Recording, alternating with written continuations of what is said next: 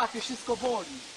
Halo, halo, witajcie. Oto dwunasty odcinek naszego podcastu Guilty Leisure. Ja nazywam się Rafał Tomczak i jest ze mną... Maciej Grzenkowicz. Tak jest, nic tutaj się nie zmieniło, w dalszym ciągu ten sam skład. E, słuchajcie, dzisiaj będziemy mówić o filmie, o którym ja nie słyszałem absolutnie niczego, aż do momentu, kiedy się dowiedziałem, że jest to ulubiony film Quentina Tarantino w 2019 roku. Naprawdę? Tak, on wybrał ten film jako swój ulubiony i sobie pomyślałem, kurczę, wypadałoby się dowiedzieć, co to jest za film. Okazało się, że tym filmem była Pełzająca Śmierć, znaczy jest nadal Pełzająca Śmierć, czyli horror klasy, horror. No powiedzmy, że horror, taki monster movie, typowy przykład kina klasy B. No i kurczę, wtedy sobie pomyślałem, rany, ten Tarantino to jest jednak gość. On się po prostu nie zastanawia, co wypada powiedzieć, czego nie wypada. On po prostu mówi, na którym filmie się bawił najlepiej. Stąd moje pierwsze pytanie do ciebie, jak ty się bawiłeś? No właśnie, i tutaj mamy takie rozróżnienie. Jak, jak się bawiłem, e, łamane na jak mi się podobało, to są różne trochę rzeczy w sumie. I bawiłem się całkiem nieźle. To było tak, że jakoś sobie włączyłem ten film w jakąś taką niedzielkę i, i było rano, takie jeszcze przymulone, włączyłem i to było idealne do oglądania w niedzielę rano, tak mi się wydaje. Wbrew pozorom, mimo że to jest niby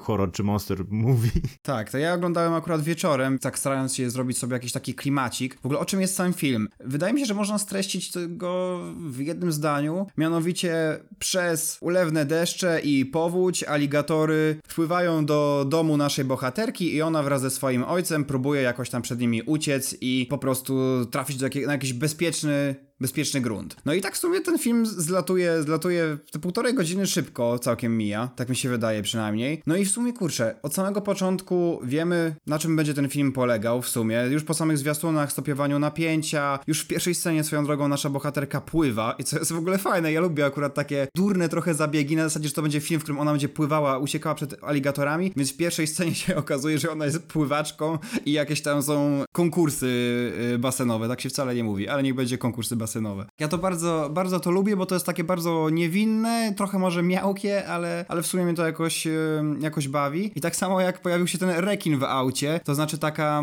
taki przedmiot, taki zabawkowy rekin, którego jak się postawi na kokpicie, to wtedy on się tak rusza. Wiesz o co chodzi, wiesz o czym mówię. Tak, takie macha głową. Tak, tak. No więc jakby już na samym początku wiemy, że coś tutaj będzie, że będzie jakieś uciekanie przed takimi stworami, potem wielkim twistem jest to, że to nie będą rekiny, tylko to będą aligatory. No ale co, jak, jak te aligatory w ogóle wyglądały? Fajnie czy nie fajnie? Nawiążę odpowiedzi do pytania o to, jak mi się podobało, bo właśnie tak sobie oglądałem ten film, no i spoko, ja w ogóle nie wiedziałem nic o nim wcześniej, po prostu tyle, że mam go obejrzeć do podcastu i oglądam sobie, oglądam i myślę sobie, okej, okay, to jest film, właśnie takiej klasy B, które się fajnie ogląda, aż w pewnym momencie wyszły te aligatory, ja stwierdziłem, dlatego to jest Guilty Pleasure, dlatego, że on wyszedł i był taki wielki i był tak przerysowany, że ja stwierdziłem, oh god, a potem był jeszcze drugi. No i trzeci i czwarty, ale to już w sumie... Znaczy one wyglądały tak samo, więc wiesz, nie wiem, ile ich to było. To znaczy, słuchaj, no faktycznie, jakby rozkręca się tak całkiem powoli w sumie, bo to trochę mija zanim ten pierwszy rekin się pojawi. Najpierw poznajemy stawki w rozmowie telefonicznej głównej bohaterki, gdzie wiemy, że ona jest jakoś tam skonfliktowana ze swoim ojcem, coś takiego. No i dopiero po jakimś czasie faktycznie ona w tym domu się znajduje, pojawia się ten aligator. Natomiast ja to muszę od razu zaznaczyć, że kurczę, mi akurat te aligatory bardzo się podobały i uważam w ogóle, że wizualnie ten film był po prostu prześliczny. I mówię to całkowicie serio, to znaczy po prostu uważam, uważam, że efekty specjalne były bardzo dobre, uważam, że były fajnie kolory zarysowane i podkręcone. Nawet ta cielesność bohaterów, tylko nie taka cielesność w zamyśle y, seksualnym, tylko taka cielesność na zasadzie, wiesz, flash, jak okiem tego aligatora niemalże, to było super przedstawione. I ta powódź, ten deszcz, no nie wiem, mam wrażenie, że wizualnie mi to po prostu bardzo, bardzo grało. Mi też całkiem grało wizualnie, tak ogólnie. Przy czym te aligatory wydały mi się takie trochę znikąd, tak wyszły jak Philip z Konopi recipe ponieważ tak właśnie, znaczy ja nie wiedziałem, że to jest film o aligatorach i pewnie jakbym wiedział na przykład, to też bym inaczej odebrał ten film i wydaje mi się, że ten film miał być odebrany razem z jego wcześniejszą znajomością trailera i że wiadomo, że to jest horror o aligatorach. Ja nie wiedziałem i dlatego to mnie tak zaskoczyło, że nagle tutaj aligator staje się takim nemezis. Ale jeśli chodzi o stronę wizualną, to też mi się całkiem podobał. I muszę przyznać, że od strony wizualnej też, zarówno od tej, jak i od symbolicznej, wydaje mi się, że ciekawie została tutaj ograna taka ikonografia Florydy właśnie, czyli takie te bagna, te palmy, te huragany i właśnie aligator jako takie w sobie reprezentacyjne zwierzę Florydy, wręcz memiczne. Znaczy, no jeżeli chodzi o scenografię, jakąś stylistykę, no to dla mnie to jest cudo. To znaczy, ten film jest po prostu w swojej nieprawdopodobności jest bardzo wiarygodny mimo wszystko. To znaczy, pomijając jakby sam ten główny, główny aspekt, czyli te, czyli, te aligatory, no to on jest bardzo wiarygodny i mam wrażenie, że też kreacje aktorskie są bardzo przekonujące. To znaczy, ja jestem wielkim fanem roli Kai Scodelario, która dla mnie odwaliła świetną robotę. Bardzo, bardzo mi się podobała. Chociaż przeżyłem mały szok, jak się okazało, że Kaja Scodelario jest córką Barego Peppera. Y, on ma 50 lat, świecie rzeczywistym około, ona 30, co jest jakby zaskakująco słuszne i takie normalne i standardowe, ale jednocześnie tak się poczułem staro, jak zobaczyłem, że Barry Pepper ma 50 lat i on gra już ojca 30-letniej Kai Scodelario, ja potem pomyślałem, że kurczę, to jest fajny angaż aktorski po prostu. Fajnie, fajnie grali, jestem fanem Scodelario w tym filmie właśnie, więc zgadzam się z tobą. Natomiast nie udało się niestety ustrzec takich typowych, głupawych momentów, które dla mnie są po prostu trochę, trochę mi niszczą przyjemność w ogóle oglądania. Tak jest taka durność tego typu kina, mianowicie to dzwonienie przez telefon. To znaczy jest dziewczyna, która po prostu yy, stwierdza, że zrobi coś super yy, odważnego, jakimś cudem jej się to udaje, więc robi chwilę później coś super głupiego i wiesz, jakby obok jest aligator, a ona nie może się cofnąć z telefonem w bezpieczne miejsce, tylko musi dzwonić z niego niemalże przy samym aligatorze. To jest dla mnie odwieczny problem tego typu filmów, że nie dość, że to jest po prostu głupie, to jeszcze mało prawdopodobne, nie sprawia mi to z wielkiej radości, no nie wiem, z tym miałem największy problem, z tym właściwie momentem. Ja powiem szczerze, że od momentu wyjścia Aligatora przestałem traktować ten film jakoś na poważnie i wszystko to już było bardziej w charakterze właśnie takiej e, czystej rozrywki, czy czegoś, co tam leci, a ja to jakoś tam e, śledzę i nie zwróciłem uwagi aż tak bardzo na te wszystkie błędy logiczne. Wydaje mi się, że one są wpisane w logikę trochę tego gatunku, z drugiej strony nie jestem koneserem tego gatunku, więc może mi się tak wydawać o, oglądając parę horrorów czy monster movies, które nie były jakoś specjalnie wydarzone. Nie wiem, mi się w pewnym momencie, prawdę mówiąc, ten film trochę właśnie również przez to zaczął zlewać i trochę mi trudno na przykład wyszczególnić poszczególne momenty tego filmu i poszczególne wątki, dlatego że właśnie kiedy już zaczyna się ta właściwa akcja, no to wszystko sprowadza się do działania tak naprawdę w tej piwnicy. Bardzo długo tam jesteśmy, e, bardzo długo z niej nie wychodzimy, przez co to stało się dla mnie trochę monotonne, ale jednocześnie to jest jakiś taki paradoks, bo jednocześnie to było monotonne, jeśli chodzi o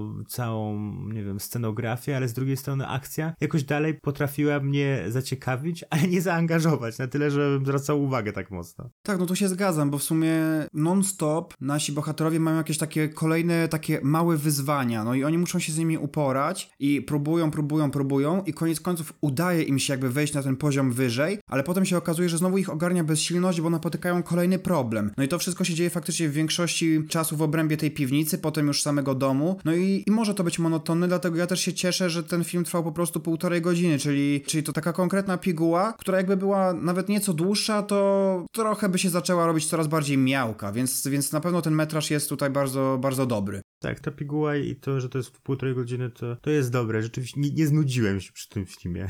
nie zdążyłem. Natomiast jeżeli chodzi jeszcze może o tę kwestię wizualną, czy w ogóle jakiś taki, nie wiem, proces kręcenia w ogóle tego filmu, no ja jestem naprawdę wielkim fanem tej stylistyki i co ciekawe, jak sobie popatrzyłem na Filmwebie, to w ogóle oceny krytyków nawet są wyższe od ocen, wiesz, użytkowników po prostu. No właśnie widziałem, widziałem to mnie zdziwiło ale najbardziej spodobał mi się w ogóle komentarz Błażeja Hrabkowicza, pod którym się całkowicie podpisuję. Mianowicie powiedział o tym filmie: bardzo dobry horror klasy B, wyreżyserowany przez faceta o umiejętnościach klasy A. No, dla mnie w tym zdaniu zawiera się całe sedno tego filmu i przyznaję, że reżyser Aleksandra Aża bardzo do siebie zachęca tym filmem. To znaczy, mimo tego, że ja tego filmu jakoś wysoko nie ocenię, to właśnie tą produkcją on sprawił, że mam ochotę sięgnąć po pozostałe jego filmy. Ja mam wrażenie, że mm, o ile ta cała realizacja i tak dalej, kunszt Aleksandra Ażam może rzeczywiście być widoczny w tym filmie, to mi utrudniło zobaczenie czegoś takiego właśnie to, że został zrealizowany w bardzo konkretnej konwencji horrorowej. Oczywiście z, z drugiej strony to może właśnie wskazać również na jego umiejętności, no bo mając porównanie, co można zrobić z tą dosyć sztywną konwencją, no to jemu to wyszło rzeczywiście dobrze, ale mi jakoś się to po prostu wszystko wyłączyło. W sensie od razu zaszufladkowałem ten film do pewnej kategorii, oglądałem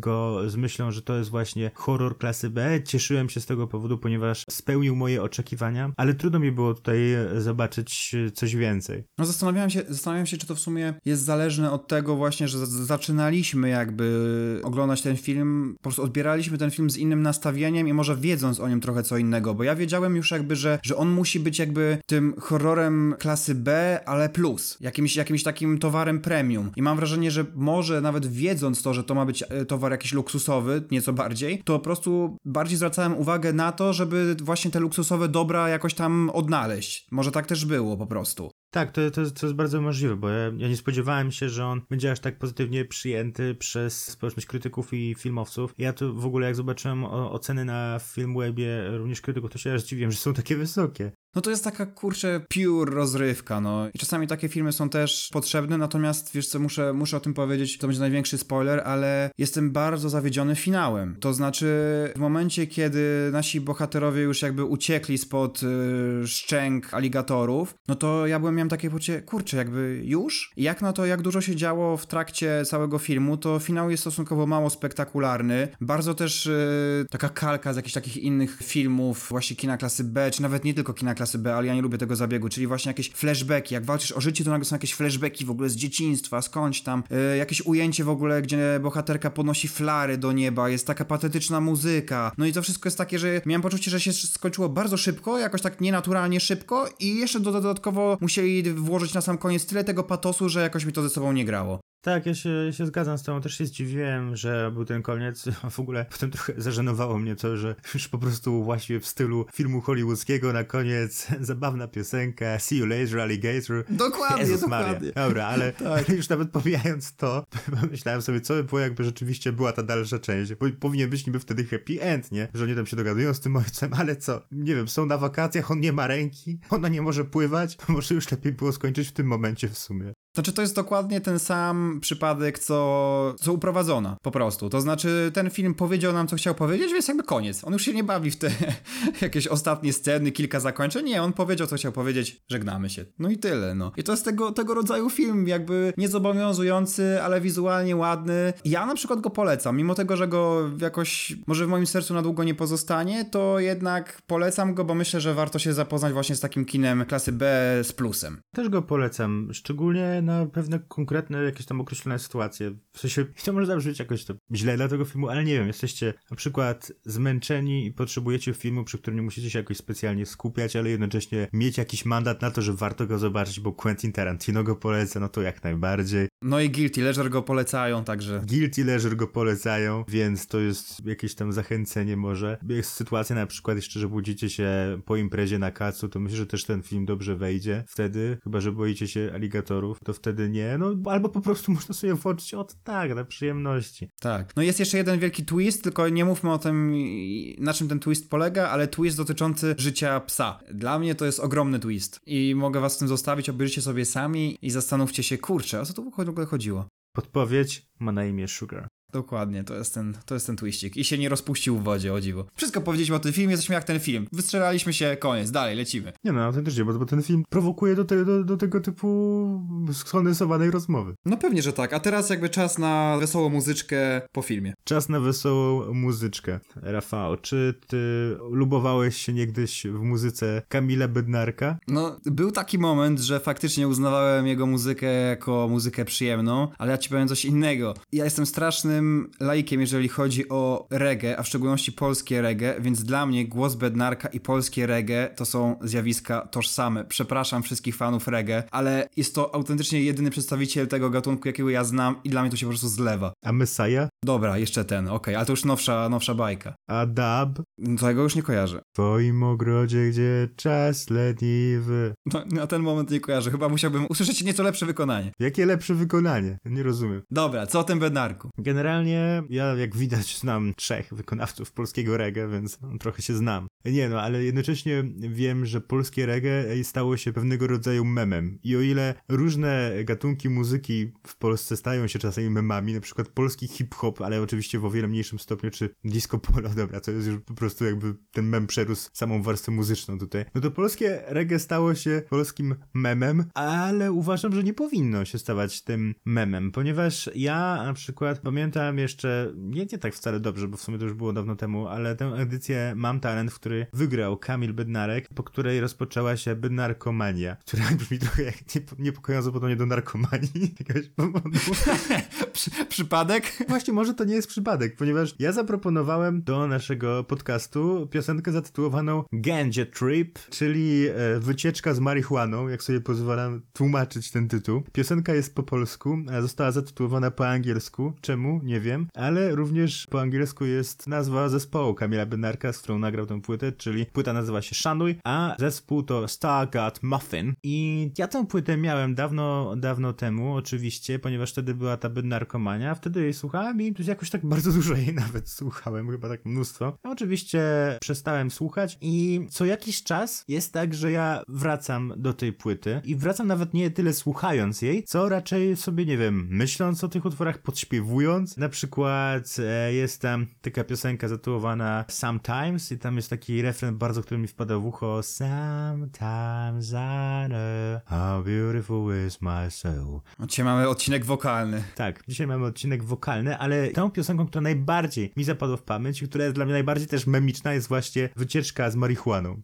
No właśnie, właśnie dlatego może Bednarek jej nie przetłumaczył na język polski, właśnie, właśnie dlatego. Nie no, Trip chyba fajnie w sumie oddaje klimat, natomiast y, jeżeli chodzi o sam utwór, no to kurczę, początek jest bardzo przyjemny, bo jest taki, tak przyjemnie o niczym, taki fajny vibe i taki chill. I jest wszystko super, a chwilę później Bednarek zaczyna naśladować te głosy i robi się dla mnie coraz bardziej męcząco, a jak muzyka przyspiesza, to z każdą chwilą ja się czuję gorzej, i gorzej, i gorzej. I najgorsze jest to, że jakby tego rodzaju estetyka była od samego początku, to znaczy jakieś szybsze tempo, jakiś e, bardziej taki konkretny, konkretne uderzenie, to mam wrażenie, że miałbym inne nastawienie do tego utworu, ale po tym takim przyjemnym początku oczekiwałem czegoś takiego właśnie, żeby się rozsmakować, a potem lecimy w tak, tak, tak, bawimy się, bawimy się. Ja po prostu nie, nie, nie, zaraz, miało być inaczej, co się stało? Nie bawimy się. Nie bawimy się, nie, nie, miało być spokojnie, więc jakby, no ja jestem trochę zawiedziony, bo mam wrażenie, że ten utwór postawił jakby po tych pierwszych kilku dźwiękach sobie poprzeczkę,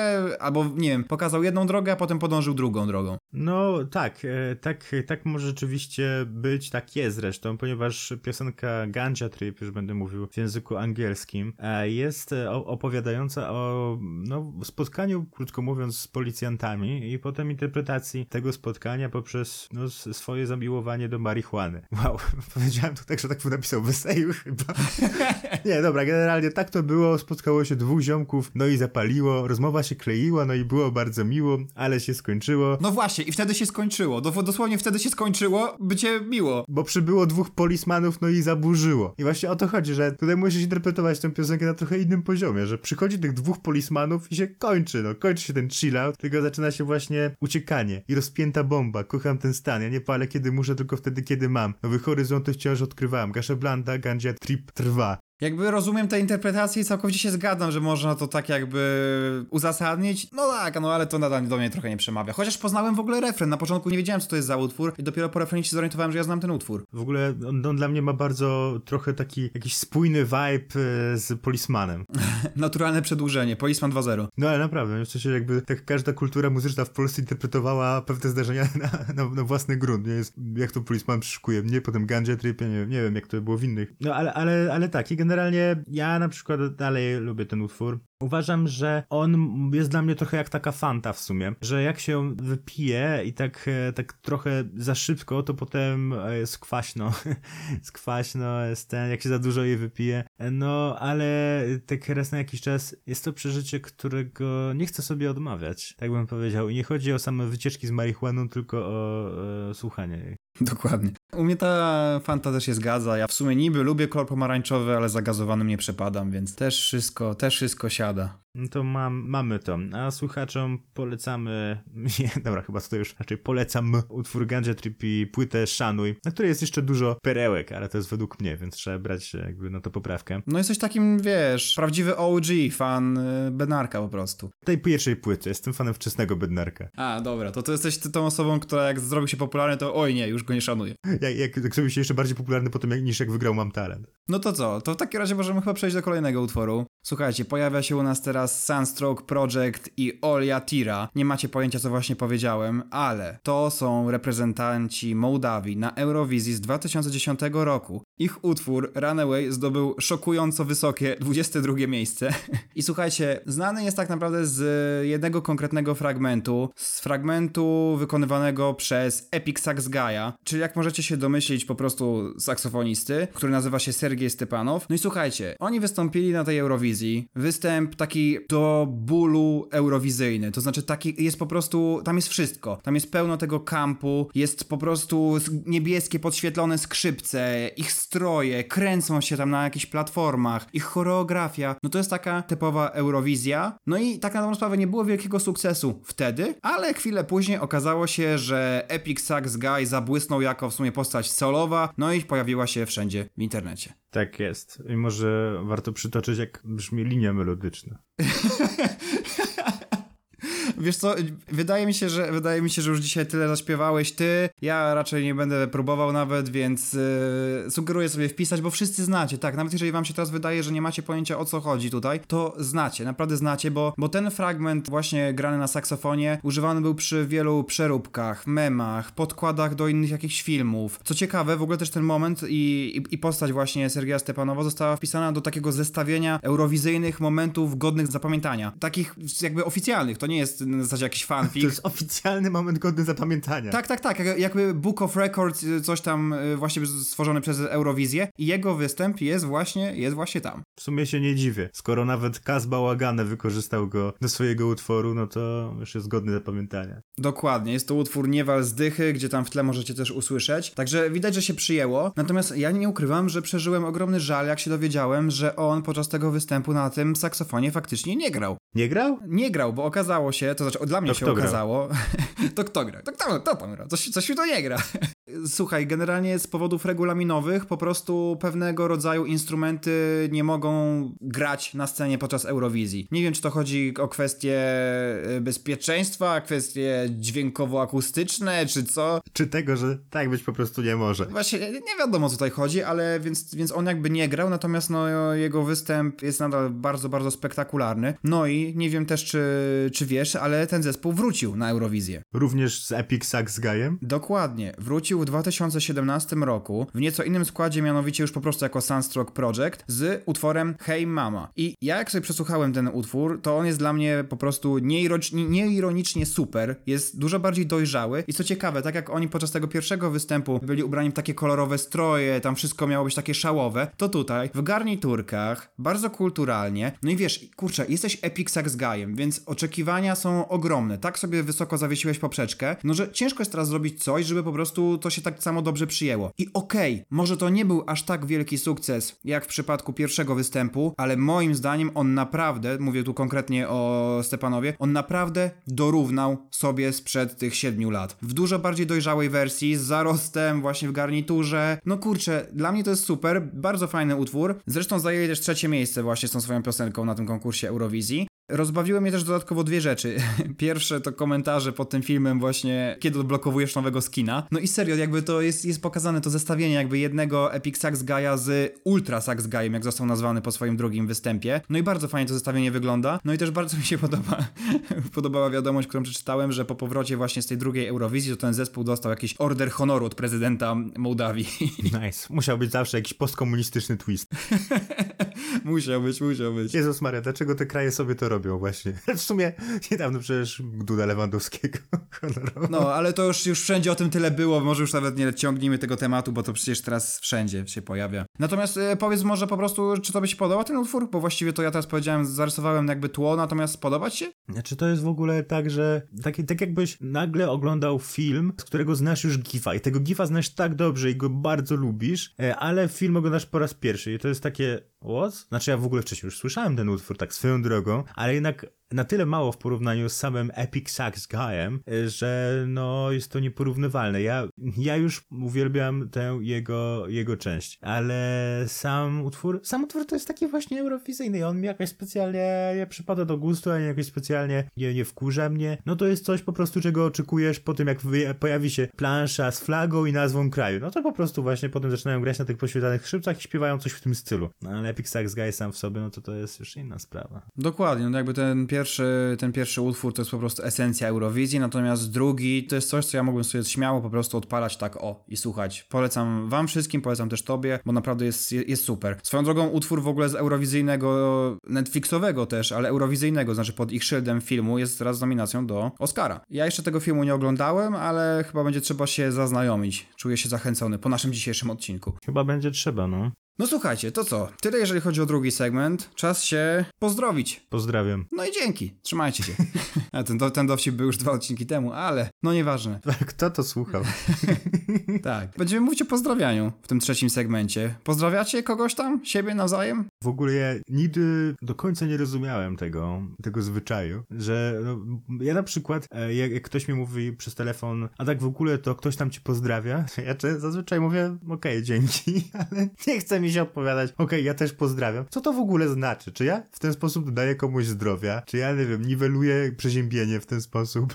No, dokładnie. Mam podobne odczucia do ciebie. Mianowicie jeszcze bardziej mnie rozwala to, kiedy ktoś z kim rozmawiam w ogóle mnie na koniec jeszcze pozdrawia. To znaczy przegadałem z kimś na przykład pół godziny i mówi, no dobra, no pozdrawiam. I tak, no dzięki, no też pozdrawiam. Ale faktycznie ten wymóg takiego odpozdrowienia jest trochę dziwny. Ja pamiętam taką sytuację, jak kiedyś byłem z swoimi kumplami, siedzimy sobie, rozmawiamy akurat z kimś przez telefon, no i właśnie jak ta osoba, z którą rozmawiałem, dowiedziała się, że jestem, nie że nie jestem sam, obok mnie są inne osoby, no to powiedziała, o, no to pozdrów ich wszystkich, pozdrów ich wszystkich. No więc ja jakby od, odkładam na sekundkę słuchawkę, no i mówię do pozostałych osób, że no macie pozdrowienia od kogoś tam. No i dwie z trzech osób powiedziały, no, no, no, też pozdrów, też pozdrów, a trzecia jakby milczy. I ja wziąłem ten telefon, no i mówię, że no, ty też masz pozdrowienia od tego i tego. No i ta osoba się pyta, no a co, od tego trzeciego nie? No, no nie.